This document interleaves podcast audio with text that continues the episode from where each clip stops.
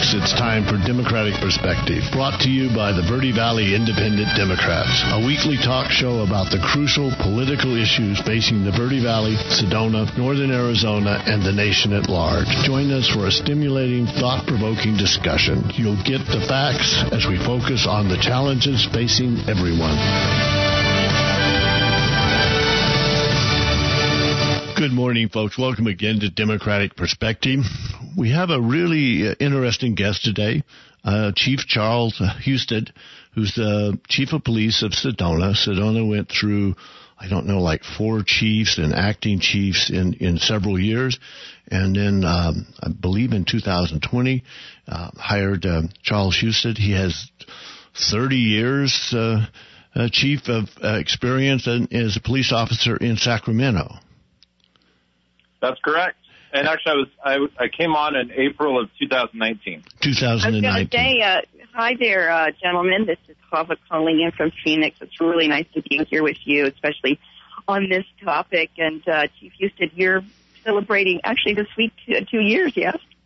Yes. This is basically I've met my 2-year mark and looking forward to many more. I think we're really glad to have the stability in department. I wanted to start with this sort of basic questions, and what we found in 10 years of this is just to start with that. How many officers, for example? What is the size of the Sedona Police Department? Yeah, no problem, Stephen. We're authorized strength of 27 police officers. We're currently 2 short, so we have 25, and we're actually in a hiring process. Currently trying to identify and hire some candidates. How many women are police officers, people ask me? So we, out of our 27 strength, we have 5. So currently out of 25, because like I said, we're 2 short, we have 5 female sworn employees, one of which is a lieutenant, another a sergeant, and 3 other women are patrol officers. The other thing is people ask me, what is the training of officers, and what do you look for when you hire a police officer in Sedona? I think things have changed over the years. I've been here since 2003. What do you look for? What is their training? What's their background when you look for officers for Sedona? Because Sedona is a particular place. It's not exactly a high crime zone up here.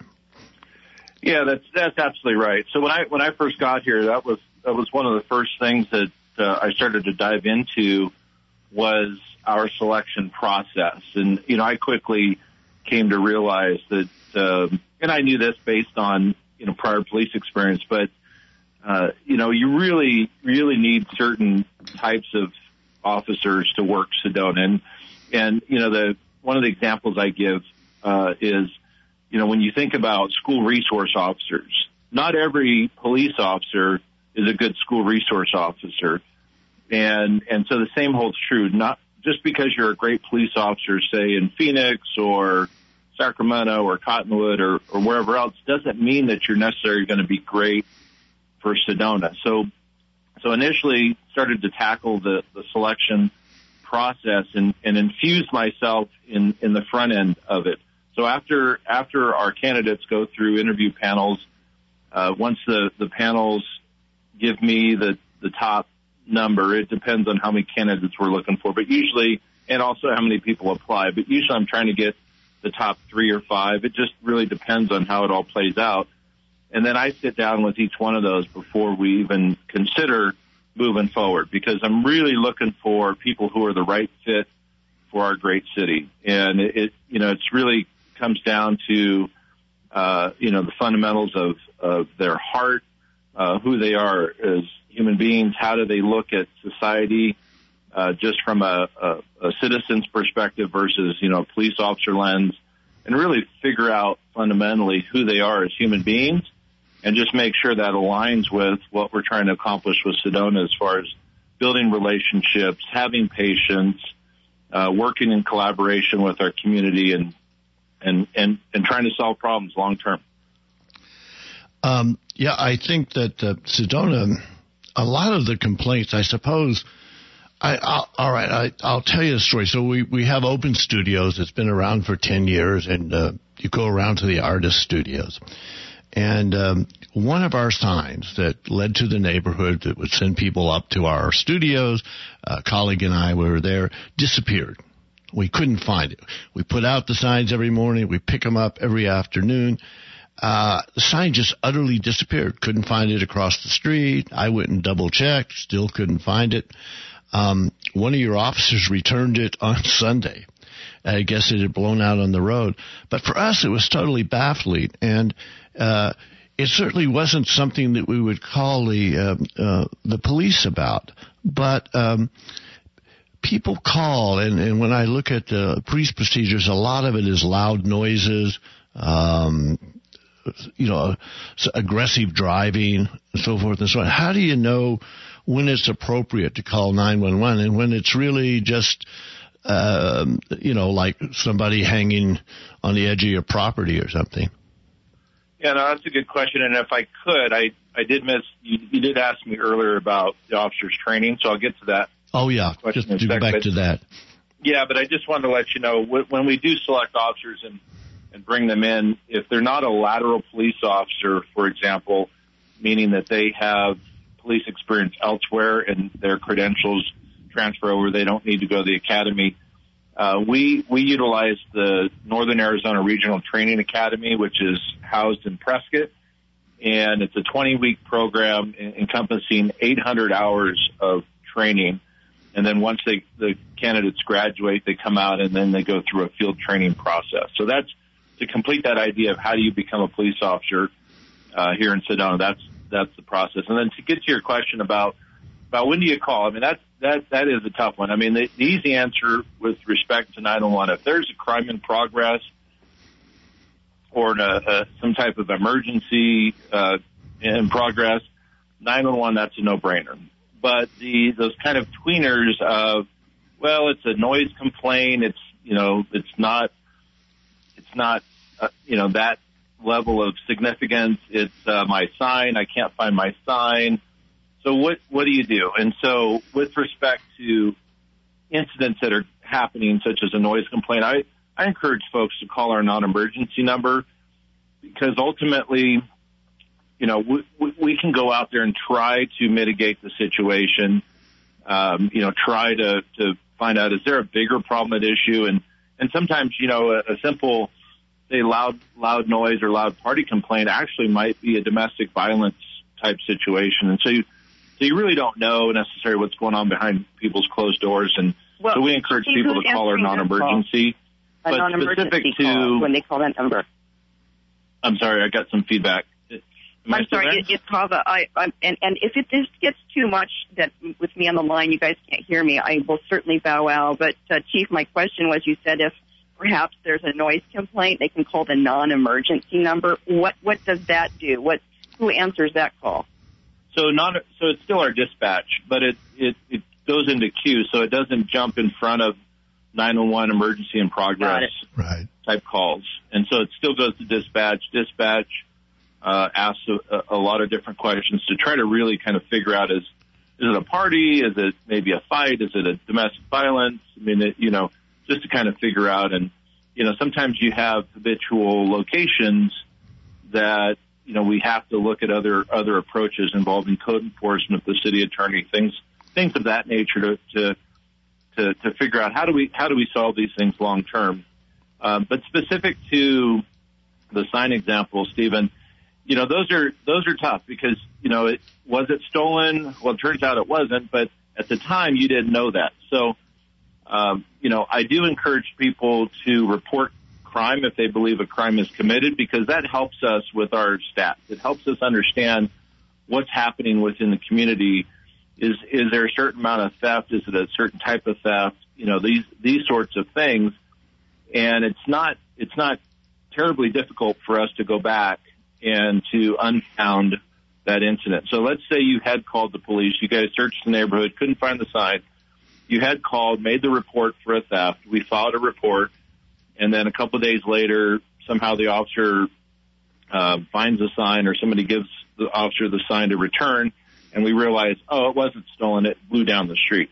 Well, then we can go back and we can unfound that police report and just make it as if there was no theft, because it wasn't. It just blew down the street. So what is the number for non-emergency calls, Chief, and how would people find it? Because I know we're going to tell them what the number is here on the radio, but that's probably going to go in one ear and out the other. How can they find that number? They don't want to call 911. It's not that serious.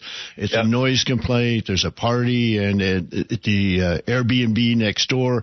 And it's, 10:30 and should you call the police or should you wait? Or people don't know. People are not police officers. Yeah, absolutely. And so the first piece is our website. So the City of Sedona website, which is sedonaaz.gov. And then you can scroll down to the police department, and our phone numbers are listed there. The non-emergency number is area code 928-282-3100. We're actually in the process of trying to update our pages. Our web pages haven't been updated in a while, and so there's some information in there that needs to be rectified, but the basic phone numbers and such are accurate. But specific to, you mentioned Airbnb, so short-term rentals, and they're, I think everybody understands the proliferation of short-term rentals in our small city. And with it does come some concerns for neighbors that live in Sedona full time, with respect to noise or trash or crowds and so forth. And so I believe it was early last year. It might have been the end of 19, but I think it was early 20. Our city partnered with a third party to help provide a 24-hour hotline for specific to short-term rentals. And there's some information on the city webpage with respect to, what are the rights of community members, what to do, who to call. And so I would encourage folks to look at that information as well and utilize that hotline. But, ultimately if it's 9:00 at night and you're, disturbed by something that's going on in progress, then I encourage people to call our non-emergency number. That allows us to, like I said, go out, try to mitigate the situation so that the complainant, if there is in fact a level of noise that's disruptive, that we can try to eliminate that for them so that they can enjoy the peace of their community. But some of the long-term situations, such as there was noise last night, this thing's not currently underway, then utilizing the hotline is important, because that information can be tracked, and the city's in the process of trying to work with owners, short-term rental owners, to try to make sure that they're managing their properties effectively. Yeah, because the problems that we hear the most about are Airbnbs and the long-term effect, and it's probably not much your officers can do about it. ATVs, loud ATVs, another constant complaint that we hear, and the other is, of course, traffic. So those are the issues that's circulating in the community that I hear the most of. And one question was, and I don't want to get too far down the traffic question. Well, I have a question on that note that a listener wrote in with. So if you want to go with that question, but go ahead, Steve. Well, I did have a question that was submitted to me, and I thought it was anyway. I won't comment on the question, but the question was, why are the police cars in Sedona black when the sheriff's department, everybody is switching to white cars, which would seem to make more sense in our hot environment? Yeah, I don't know. One, that the sheriff's department necessarily is switching completely to white. There's really no specific reason why the cars are black.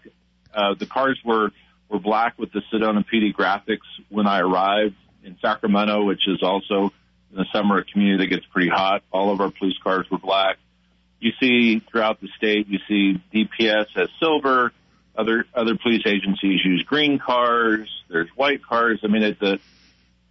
I don't have a specific purpose that they're black because of this reason. They are what they are, and at this point, changing the color of the car would incur quite an expense because the cars actually come from the factory black, and then we apply the graphics. And so, you know, changing them out would be cost prohibitive. I suppose at some point we could transition to a different color car, but that would take a number of years because you try to buy cars that are going to last for, you know, 5-7 years. And so realistically, you know, I suspect that our cars have been black ever since for many, many years. They're black because they've always been black, essentially. Basically. It's not a question of any specific reason. It's just they are. It's a question that never would have occurred to me, but since one of our listeners asked me, I thought I would bring it to you. Well, here's another. Do you mind, Steve? This is a really interesting listener question because you brought up traffic. And, of course, you know, we've got such a huge problem with traffic with tourists in town. One of our listeners asked if it's possible to run SoCal freeway traffic breaks to make an impact on multi-lane highways in town. Say that again, Hava, because I didn't really get it. So, did you understand, Chief? You know, talking about running a SoCal freeway traffic break. I don't know what that is. I did, and you know, coming from California and where we have big interstates, you know, probably 10. 5 down in SoCal. You know, the reality is those are multi-lane, high-speed highways where you could safely run a traffic break. And so, initially, what that is, you could see potentially on 17, for example, where the speeds are up to 70, 75 miles an hour, and so DPS could basically slow the traffic down by slowing down to a much slower speed and kind of moving back and forth to ensure that nobody passes, but to let the traffic know that we need to slow down, we need to let the congestion up ahead clear up, or whatever the situation may be. And in essence, that's what a traffic break is. Within town on 89A or 279, those are not high speed roadways. A traffic break really, I think, would be more unsafe than anything else. You have the center lane that people are trying to turn from one side to the other. I don't think that would really be a safe, effective way of eliminating or alleviating the traffic. There's no question that we have traffic congestion. One of the things that I did recently, and I hadn't thought of it because, the traffic lights, for example, that's not my purview. We, police department, we don't really get involved in the actual traffic signals, but I had a neighbor write me recently asking if I could station a police officer at every intersection, traffic lighted intersection along 89A, switch the lights to blinking and have the officer do traffic control. And so basically trying to let the congestion go, and maybe there's for longer periods of time when there isn't cross traffic and these sorts of things. Well, I understand the kind of the foundation of the idea. I mean, it's impractical. I don't have the staffing capacity to do such a feat. But get to thinking about the traffic lights. So I reached out to our public works in concert with ADOT, because ADOT actually is in control of those traffic lights. And so they're looking at the sequencing of the lights on 89A to help make it as efficient as possible. Ultimately, is it going to solve the problem? Probably not, because we have a lot of people coming to our community to visit Sedona. Traffic complaints. Somebody a listener asked me, why aren't there officers at the down where the Y used to be and the traffic circles? Couldn't there be an officer or someone directing the traffic around the circles, because they seem to be clogging up, according to the listener, for no visible reason, or because not everybody understands the rules of traffic circles? Yeah, there again, part of that comes down to capacity, right? Having staff to be able to do such a thing. But then also the traffic circles are intended to do their job. I think you hit the nail on the head. Is some people come to town, they've never seen a traffic circle like that. I'll be honest with you. When I came to Arizona 2 years ago, I'd never seen traffic circles in that kind of configuration, and it took me a while to figure out what I'm supposed to do so I don't create a wreck or anything like that. But actually having staff to be able to direct traffic in such a situation, it wouldn't just be one person, because you'd have to probably need 4 or 5 people around that circle to kind of in concert move people around. And it's just not practical, and I don't think it'd be safe, actually. So again, we have to look at some other means of trying to mitigate traffic along our thoroughfares.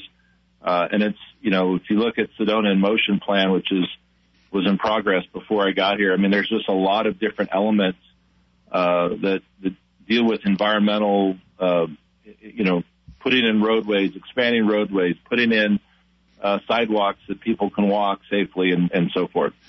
We're getting complaints.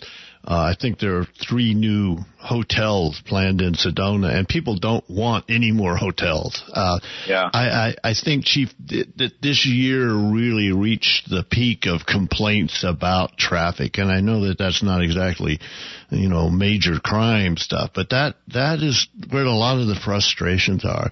Other frustrations are, why can't you regulate ATVs? Why can't you do something about the noise? Aren't there noise regulations for these vehicles? And they're, they're louder than trucks. Yeah, no, absolutely. I get the frustration behind the noise and the ATVs, and our city attorney is looking hard at the city's noise ordinance and working in concert with code enforcement and also with us to try to figure out what's a more appropriate noise ordinance for our city. I get the frustration behind the congestion and the traffic. One of the things that we're trying to do, and ultimately I'll say this, is enforcement doesn't solve the problem. Enforcement helps to regulate the issues and helps to try to keep the unsafe driving in check, but it doesn't solve the problem. But nonetheless, we need to be able to enforce traffic situations effectively. So yes, it might take you 20 minutes to get from one side of 89A to the other, but as long as you do it safely, it's better than having, unsafe drivers on the road. And so we, even though we're struggling with our staffing, we're too short, as I mentioned earlier, we have reestablished our motor officer program. And so we had an officer trained end of last year to ride the motor, and the GOHS, the Governor's Office of Highway Safety, was very generous recently in improving us for the purchase of a new motorcycle so that our officer can do the job safely and effectively. But also they offered to purchase an all-electric motorcycle as well, so that we can start to transition into more electric, hybrid type of motoring. And also part of our long-term plan is to create a second specifically assigned motor officer, traffic enforcement, traffic safety education type person that will help us try to, again, address some of the unsafe activities with the speed and the distracted driving, DUIs, of course, and so forth. Let's turn to... And I still have a lot of questions on this area, because these are the areas that really concern Sedonans, and the level of frustration has been really growing this year, and you hear it wherever you are. There were 2 police-involved shootings in the last couple of years. What are the rules on that? And before the first shooting that we talked about before we started the program, there hadn't been any police-involved shootings in Sedona's history.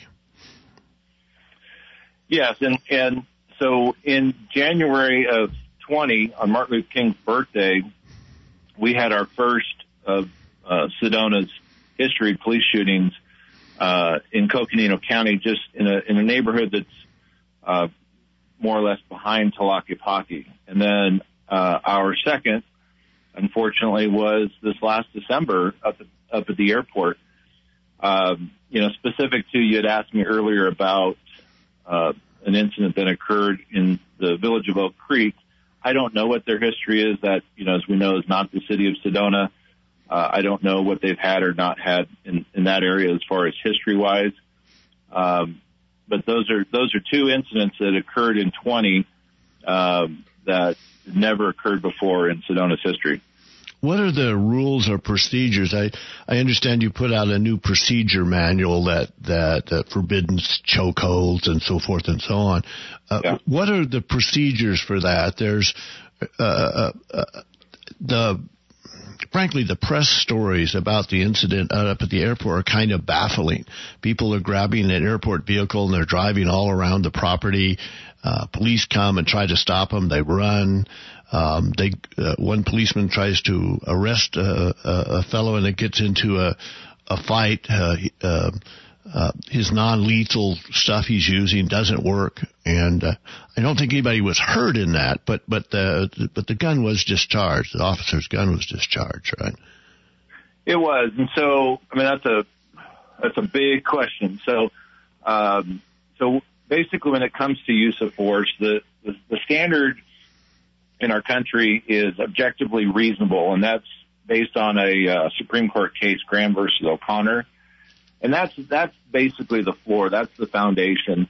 But specific to officer-involved shooting, you know, you have the threat of deadly force or serious bodily injury that, you know, that an officer believes in that incident that he or she, you know, is potentially at risk for that, or another member of the community that the officer believes objectively reasonable that they have to take action. Specific to the airport, we're still waiting. I've gotten word that the Department of Public Safety investigation is more or less complete. I've not seen it yet, but I'm waiting for the debrief of that so I can fully understand, you know, what happened. But I've talked to the investigators. I've talked to one particular witness at the airport, and I can't tell you why. The person, his last name's Bergsma, why he acted the way he did. You know, our officers had initially detained the three individuals in the front parking lot of the Sedona airport after being called up there that the three had stolen a airport truck, had gotten on the tarmac, were milling around a plane that was parked out there. And so, you know, our officers had those three people detained, and then out of the blue, Bergsman took off running, which our officers gave chase, or one of our officers gave chase. And when confronted by the officer, Bergsman attacked him and tried to take away his less lethal shotgun. And then as the officer tried to retain custody of that weapon, because in essence it is a real shotgun, it just happens to be loaded with beanbag rounds that are intended to, you know, not do much harm to somebody, to try to gain compliance. And through that altercation, Bergsman, the officer, fell to the ground. The officer at that point was on his back with Bergsma on top of him. And so the officer, fearing for his life, tried to pull his service weapon, which then Bergsma started to try to take that away from him. And so it's a very intense situation. The officer managed to fire one round towards Bergsma. It did hit his abdomen, but not a significant injury at all. And Bergsma continued to fight with the officer, trying to gain control of that weapon. Again, we don't know what the mindset of Bergsma was. Was he intending to get that firearm and kill the officer? I mean, it sure seemed that way based on circumstances, but we don't know, right? He didn't tell us. All these events are investigated, right, Chief? I mean, when there's an officer-involved shooting, they're always investigated. Who investigates the incident? So we've used the Department of Public Safety, DPS. They're a statewide agency. They have the capacity. They have a unit that specifically is trained for officer-involved shootings. And so, you know, we don't have the capacity to do our own. And honestly, in today's world, it's better to have a third party to conduct investigations. When I was in Sacramento, I was a detective for a number of years, and you know, large agencies. So we investigated our own officer-involved shootings, and in that situation, it worked fine because there were several other layers of assessment that was not just specific to the police department. You had the DA's office, you had other groups that would review to make sure you had an unbiased and just factual investigation. You know, but we don't have, we'll never have the capacity in Sedona to be able to investigate our own, nor at this point, like I said, in our world, nor would I want to. It's just better to have an outside agency, you know, do the investigation, gain the facts, and figure out what happened. There's an incident your officers were not involved, but I wanted to ask you about the procedures and rules for it. And a woman who's very well known in Sedona, member of the Rotary, I talked to her in the dog park. My wife had long conversations with her. Was down in the Village Oak Creek, and she was waving a gun around and screaming and yelling, and the officers arrived, and she was shot and killed. What are the rules for that? I mean, is she just waving around? If she doesn't fire the weapon, what are the procedures, I guess, and the rules for those of us who don't understand how this kind of police work is done exactly? Well, and you know, I'll just preface it by saying I don't know all the specifics of what happened with Wendy. You know, I probably know as much as you know based on the news reports and so forth. I've not seen the investigation, nor have I talked with the sheriff of the specifics of it. But I will say this: there is this kind of idea of lawful but awful, right? And you know, you have a person, whether it's Wendy or whoever, that has a deadly weapon, a firearm specifically in this example, points it at a police officer. So the officer has to make a decision. He or she, one, doesn't know what the person's intent is, right? And that's where you hear this idea of suicide by cop. Is, you know, did the person really intend to shoot the officer, or were they really intended, they wanted to commit suicide but couldn't bring themselves to shooting themselves? You know, it's such a finite situation because, you know, the officer has a right to protect himself or herself and the community. And, you know, to delay can create, you know, more danger for others. So it's one of those things that it really has to be a case-by-case situation.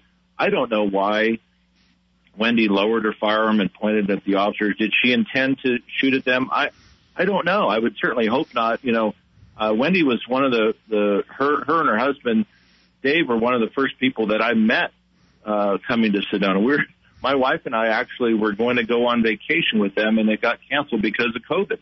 And so, you know, she was a community friend of ours, and her actions, I mean, just completely did not seem like the same person that I knew. But again, you know, people find themselves in situations, whether it's under the influence of different substances or their mindset, something in their life changes, and they act out in a way that's not consistent with what we know. And, you know, again, I don't know the specifics as far as the investigation goes, but I know that, you know, being on the other side where you are the police officer, you're trying to get somebody, for example, to put a gun down and to cooperate and to comply with the commands, and then they choose to point it in your direction.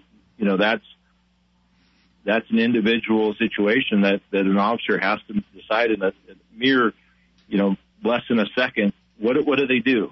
Do they perceive that threat as a deadly threat? And, you know, somebody points a gun at you, you presume it's loaded, and why wouldn't you perceive that as a deadly threat? And, you know, so the procedures are, you know, the investigation is going to occur after it happens. But I wish I knew why Wendy was acting the way that she was acting. But I you know, honestly, I don't think any of us really will know. It was a real shock to the community. If you let me jump in, I have a question about that call, which sounds like it was a domestic violence call or just a noise disturbance. The family was being loud. I wanted to jump into how you feel about using other agencies for answering these calls, you know, using the 911 call center. We talked to, Steve, you'll remember this call, we talked to the sheriff of Maricopa County, who talked about funneling mental health calls through Spectrum. You know, Cottonwood Police are using the service. Are you using any, are you funneling any calls that are non-violent or non-criminal through anything that could take cops off these calls and reduce the possibility of you know, people being shot? Yes, absolutely. We do utilize Spectrum as well throughout the Verde Valley and even on the other side of Mingus. You know, it's a great partnership that we have that Sheriff Masher, I believe, was kind of one of the originators with in collaboration with Spectrum to create the crisis response. I don't know the full history of it, but absolutely, we do utilize Spectrum, such as Cottonwood does, and I would imagine Camp Verde Marshall, Clarkdale, PD, YCSO, and so forth. So I think that I'll read from the police report blotter, and I think Hav is going to have a question because of the kind of thing. So when I read just the headline, this is for March 14th, for example, the report: trespassing, harassment, trespassing, stalking for domestic and domestic violence, drugs, harassment, trespassing, drugs, lost property, death, natural causes, fraud, shoplifting. I believe a woman driving through town in a 35-mile-an-hour zone at 74 miles an hour. And these kind of baffling, but it does happen. Short-term rental, noise. DUIs, trespassing, suspicious person. What's the most common offense, or what's the most common issue that officers are called for?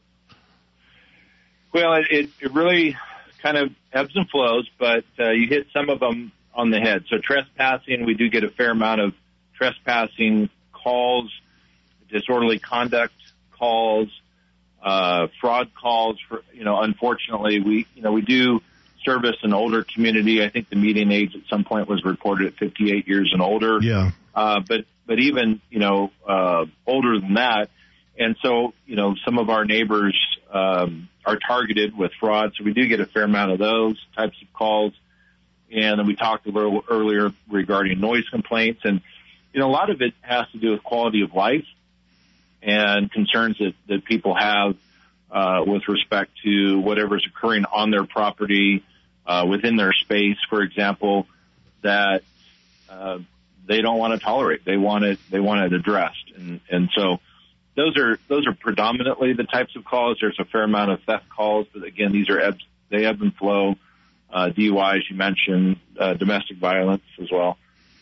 Some of the speeding is hard to understand, but one of them I left out was stranded hikers. So I think Hava has a question of, given these kind of, you should call them offenses, given these kind of offenses, do you need police officers to go there, or could you have an alternative service, an unarmed service, social work-oriented, mental health-oriented, going to these calls? Hava? Well, certainly some of them we could. I asked you a question for you. I'm sorry. Yeah, no, absolutely, and potentially some of them. But when you talk about crimes in progress, you know, that's somebody's calling to have maybe someone trespass from their property, and so in essence, you know, they're saying somebody's committing a crime on my property. You know, that's not something you send a social worker to do because they're not authorized to take enforcement action should the person opt not to leave. But certainly, what if they're unarmed? What's that? What if they're unarmed? Like it's a homeless person, someone just doesn't look in their right mind.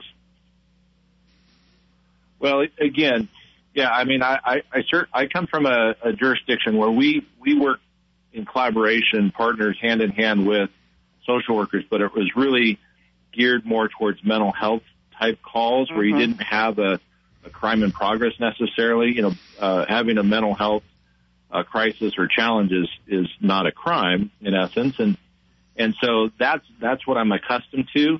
Here, it's about building that capacity to, you know, Spectrum, from what I can understand, is they don't have the capacity to assign a mental health professional to our department on a daily basis throughout our shifts. But certainly that's something that as we grow as an organization to budget for and to plan for, potentially having a social worker type person on staff. One of the things that we started looking at in towards the end of 19 is victim advocacy. And so to try to maybe find someone that could help with the victim advocacy, but then also could we train that person, have that person have an expertise to help out with the non-criminal related calls, the mental health challenges, and so forth.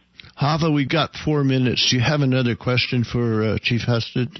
Oh, boy. Well, the question that I have, you guys, we can't even scratch the surface of, you know, as an abolitionist, I would love to go down a whole bunch of different roads with this. And so really I would love to get into the whole idea of getting rid of police, but I really love the idea of Sedona getting into more of a crisis assistance. But I will ask a question about domestic violence, Chief. This is an issue that's a quiet issue.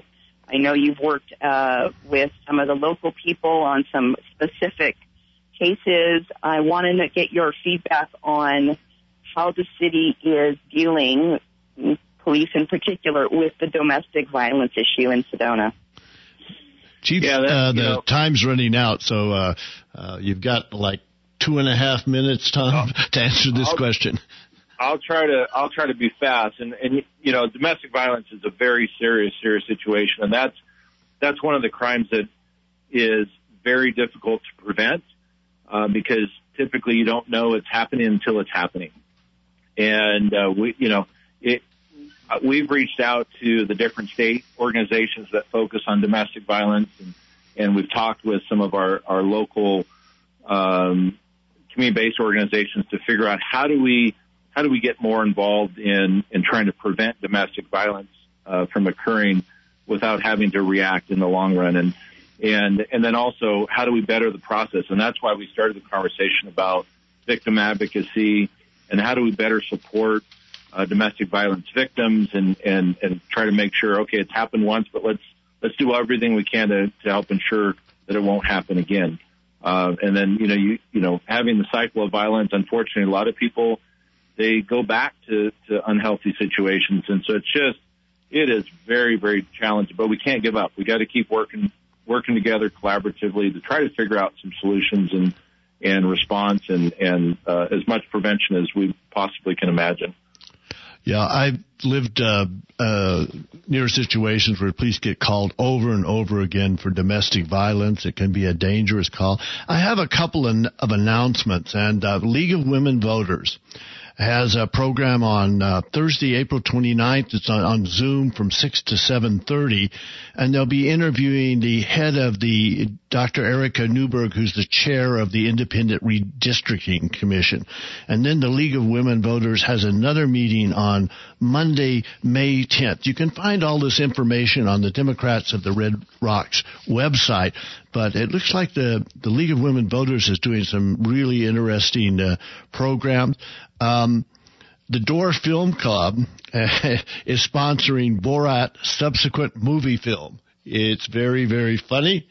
I want to thank Steve Segner and El Portal for supporting our program. Thank you very much for being with us, folks. BVID.org. You've been listening to Democratic Perspective, brought to you by the Verde Valley Independent Democrats, a weekly talk show focusing on the political issues facing the Verde Valley, Sedona, Northern Arizona, and our nation at large. Catch us every Monday morning after the 8 a.m. news, right here on AM 780 KAZM. It's beautiful out there, folks. Have a great day.